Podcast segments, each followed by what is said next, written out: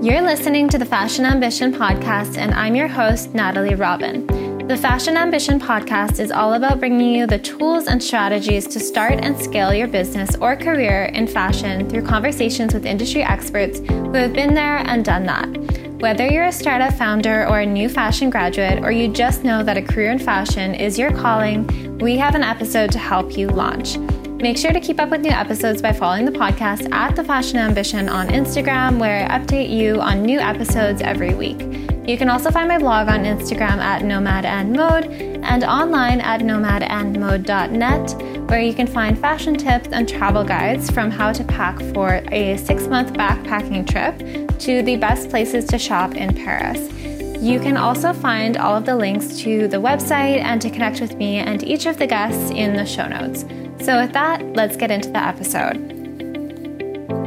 Hi everyone, and welcome back to the podcast. So I am really excited to share this episode with you. I'll be talking with Kristina Derrick and Reggie Sankey from Stray Model Management, which is a Saskatoon-based boutique modeling agency.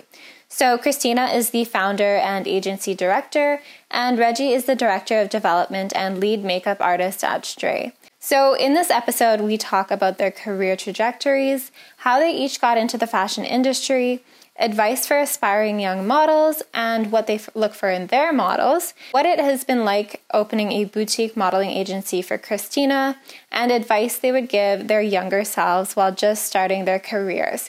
So with that, let's jump right into the episode. To get us started, I would love to know a little bit about your backgrounds in fashion before you started Stray, and before you started at Stray. So maybe we can start with you, Kristina, and we can hear a little bit about your background, and then we'll go to you, Reggie. Yeah. Well, I grew up in Saskatoon, and I was super drawn to fashion as a way to express myself and show my creativity. It was really an identity piece for me. So when I was getting, into my teens, I realized that there was an opportunity to make it my career. Until then, I really was just doing it for fun. But I realized that there were opportunities down the line to make this into a lifelong thing. So I decided that I was going to go study fashion in Vancouver. Okay. And yeah, so that's where it all kind of started to get really real for me. Mm-hmm. And I did fashion and applied arts. So business, history, marketing for fashion specifically. And I loved it so much. And I did so many internships and just got my feet wet and learned all about the industry. And yeah, that's kind of where it started for me. Just working, in Vancouver as a stylist for some time, doing, photo shoots, and it was through networking that I had the opportunity to start working as a scout for an international agency in Vancouver. So that's how I got into this end of things. Yeah. Mm-hmm.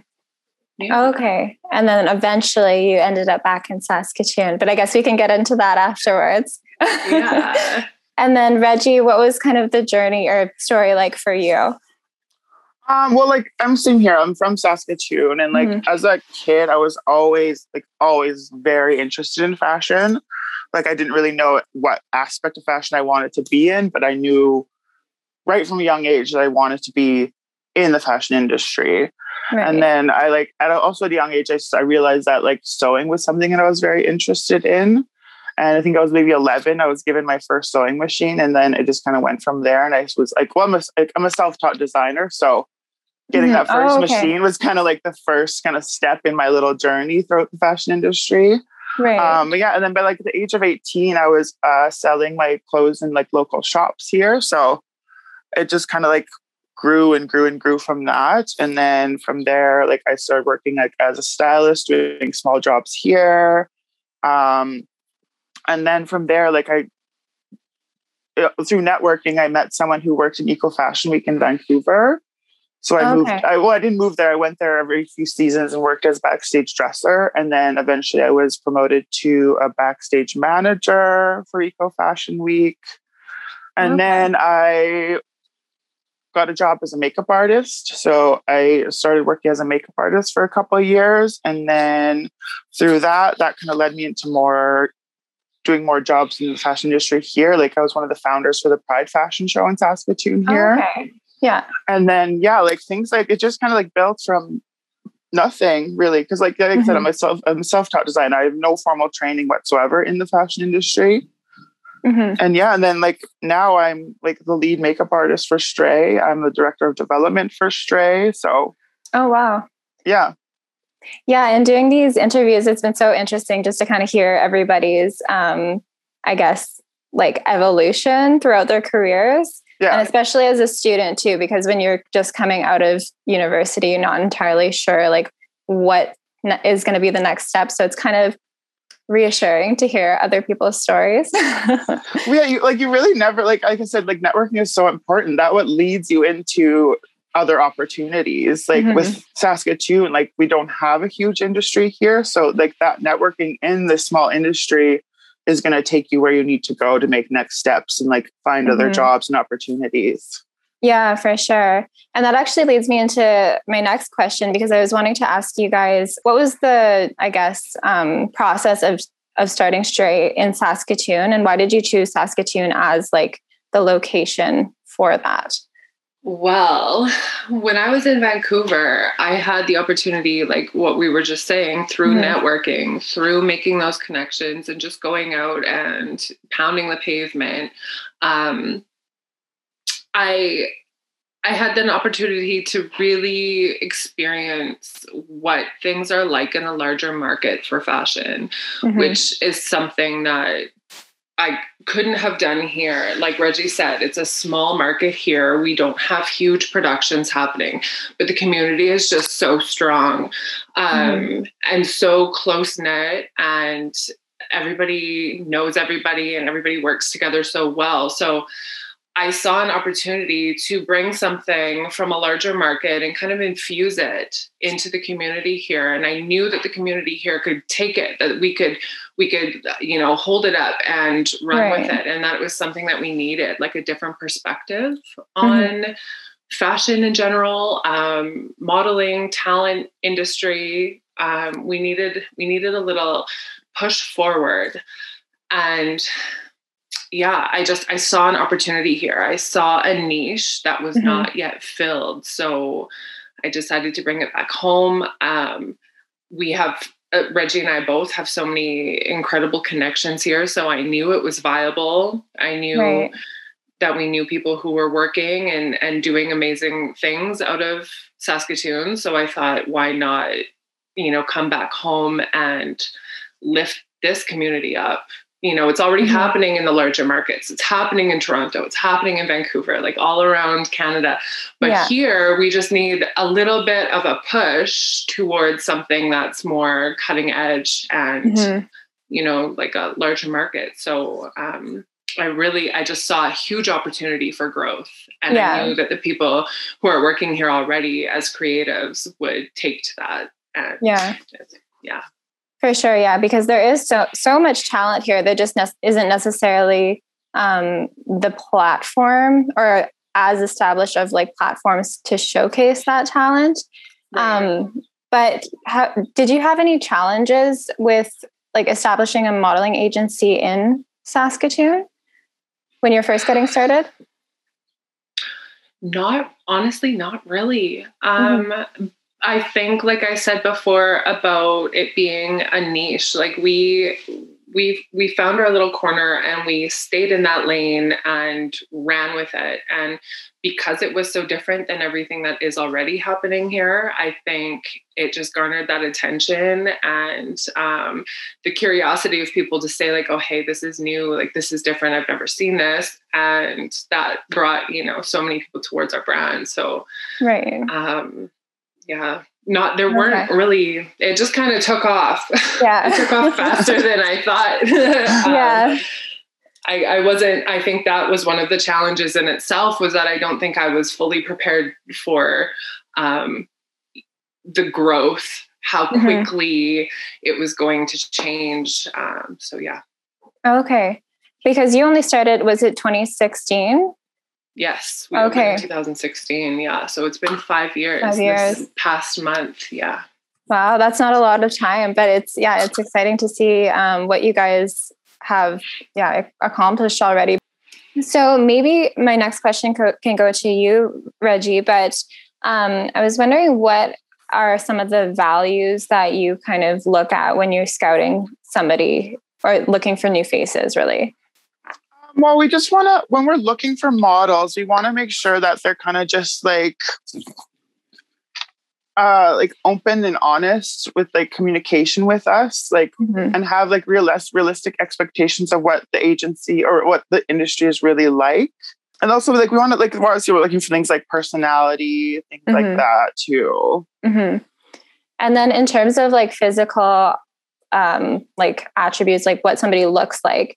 Like, because I know for a long time, like the criteria was really like, you have to be 5'10", 120 pounds, like 34, what is it? Like 34, 24, 34. Yeah, like there are those kind of standards that are a part of the industry. But like with us, we obviously take a look at those things, but also we want to look for like uniqueness and like you have to have something special about you. Like there are so many attractive people. But like you, not everyone is going to be a model. Like there has to be something about you that makes you different. Right. I think to be a successful model. Okay. So what would you say to somebody who's maybe like they're really interested in modeling potentially, but they're kind of doubting that they have that look, and that doubt is kind of keeping them from even applying or sending in their photos? Like, honestly, I would say kind of just like go for it. You kind of have to let go of those kind of self-doubts, because like you never really know what the industry is looking for. And it's an industry that is always changing what it's looking for. You kind of just, you have to just go for it. And like there's going to be a lot of no's, and then you just kind of have to keep going and find somebody who's going to say yes. Right. So maybe having that self-belief too is probably really important. It's a huge part of it. Yeah. Like you kind of have to, like I said, you have to let go of that self-doubt in yourself, because the agency is going to be the one who'd be like, yes, I love your look. Or like you're, like I said, there's going to be a lot of no's. You kind of just have to keep looking for someone who's going to say yes and find your kind of market.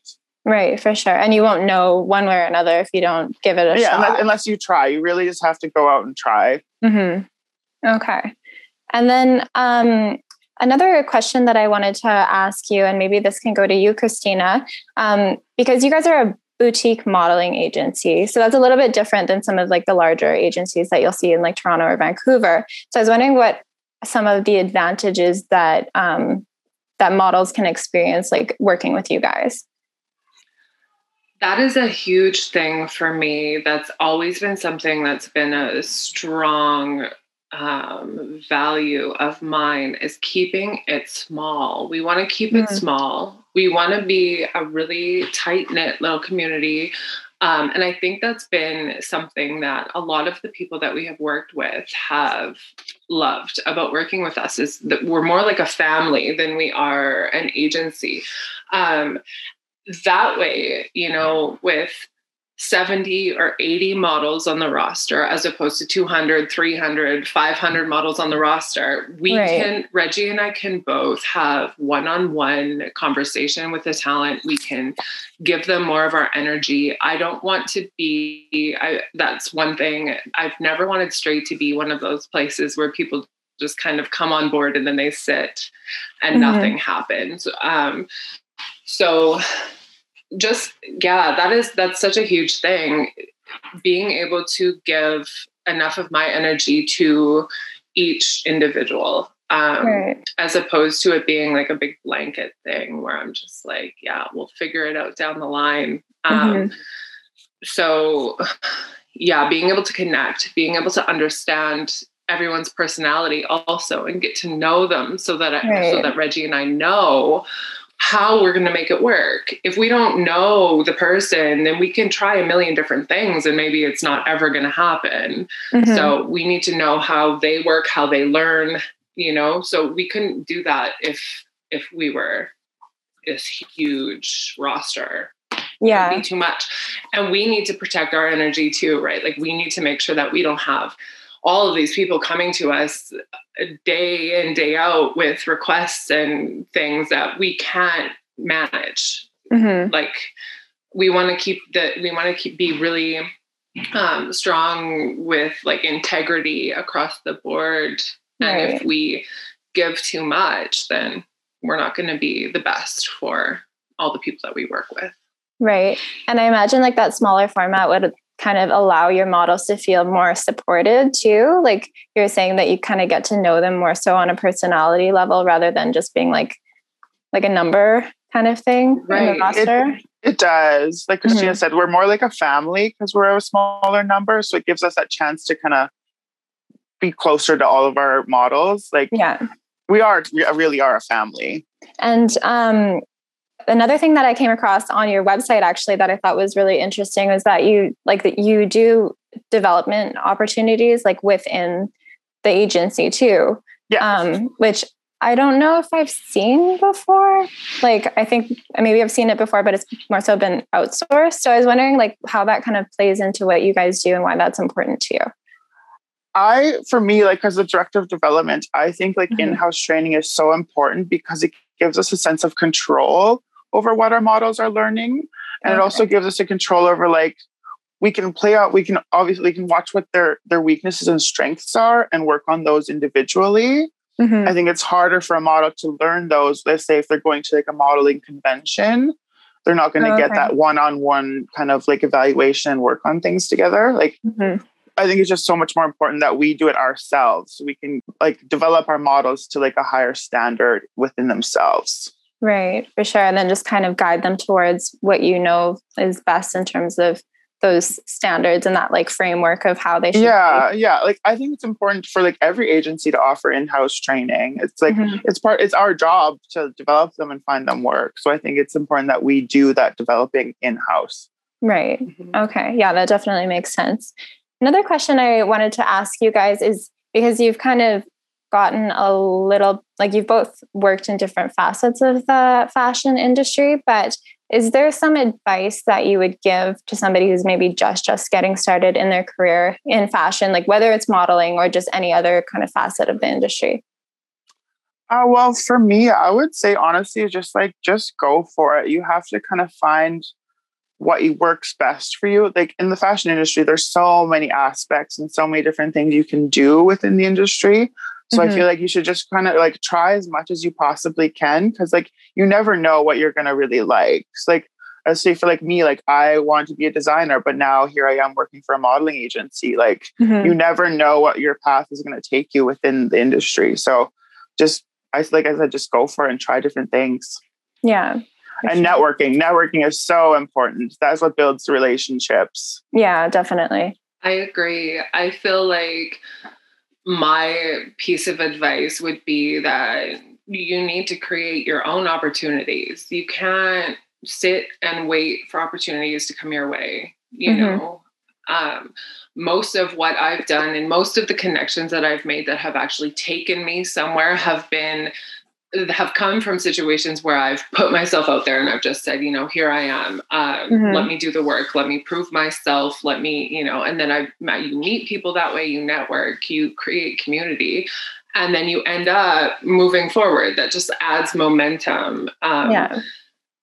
There's so many, and the same thing goes for models and just anybody who's in a creative industry. I think it's just, you always have to keep your eye out for the next opportunity. You just, as soon as you see it, you got to take it. And if you don't see anything coming, if nothing is falling into your lap, then that means that it's time for you to create your own opportunities and find your own people and, you know, and, you know, bring other people up with you. Mm-hmm. Yeah, for sure. And also, like, if you're not seeing any opportunities coming right away, that's a really good, that's a really good time to get prepared. Like, that's a time to kind of make sure that your skills are up to par, that you can be doing so many other things while you're also trying to get those new opportunities coming in. So I was wondering as well, kind of an offshoot of that, but are there any mistakes or things that you would have done differently when you were first opening? I think through the time that we've been in business, my biggest mistake has been viewing failure as like a permanent state.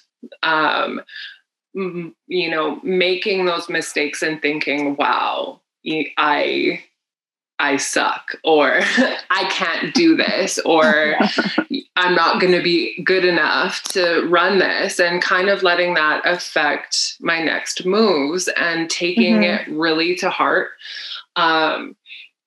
More recently, I've really realized the value in making mistakes and in failing and learning, and seeing every mistake or failure as an opportunity to grow and, you know, make a better move next time without letting it destroy me or, you know, make me feel like I want to give up. Like I was so quick in the beginning to just kind of say, okay, well, maybe this isn't it. There had been so many times where I came to a point where I was like, I don't know if this is right. I don't know if I'm going to be the one who's going to be able to carry this vision forward, but knowing deep down, this, you know, is my vision. This is our vision. And, we've created it. So there will be mistakes that happen along the way, but I think my biggest mistake has been viewing those mistakes as like the end, or, you know, they help you grow. Yeah. I think everyone needs to make those mistakes to help you grow in any job. Like really, it's a learning experience. You like the mistakes will propel you to do better. Yeah. Fully. Yeah. That's such great advice. And honestly, so relatable. I think once you get to the point where you're really, really like comfortable with failure, and you're really like, you're to the point where it's like, if you do fail, you'll still be excited to continue to go, like to continue on. I think that's a really like powerful point to get to, but it does take some time to get there. Yeah. And I think you have to feel that. You have to feel let down. You have to feel like you've kind of, you know, you have to feel that gross feeling and sit with it and start to turn it into something different. Take that energy, no matter how negative and like disgusting it is, and funnel it into, like Reggie said, moving yourself ahead. Like these days when things happen that, you know, 2 years ago would have had me like crying on the floor in the heat. You know, now I reach out to Reggie and I say, okay, we need to problem solve. What are we going to do next? What are the next steps? What do we do here? You know, and we can have a conversation, and at the end of the conversation, we are motivated and empowered above those mistakes, above that, you know, self-defeating, like curl into a ball and never come out of my room type thing. So it's just, it's made such a huge difference for me. Yeah, for sure. And because this podcast is kind of geared towards somebody who's, you know, just getting started, whether they're like a student or there's somebody who's wanting to found like a business in fashion, what is some, like a piece of advice? I know we went through the mindset stuff a little bit, but I was wondering if you were like 18 again, or if you were 19 again, and you were just getting started, what piece of advice would you give yourself then? I would say you have to be very strong. It's a competitive industry. Like you're going to get a lot of no's, things aren't going to work out, but like, just keep going. It's going to work out eventually. Just stay strong. So building and believe in yourself. You have to really believe in yourself too. Right. So really building that like resilience and self confidence. Yeah, for sure. Advice for my 18-year-old self. I think that, I would say you need to get comfortable with the fact that you're not going to be for everybody, and that's okay. Like Reggie said, you're going to get so many no's, you're going to get turned down for so many jobs. Your book isn't going to be good enough. You're whatever. But the key, I think, is just be a good person. Follow your morals and your ethics and just go with those, and eventually your time will come. If you are, trying to be like somebody else or copy somebody else's idea or, do all these things, you're going to get all muddled, and it's not ever going to be you. And it's not ever going to be your true vision. And so then I feel like that would be more of a struggle to get to where you want to go. So just know that you're not going to be for everybody, and that's okay. If you are for everybody, nobody's going to want you anyway, right?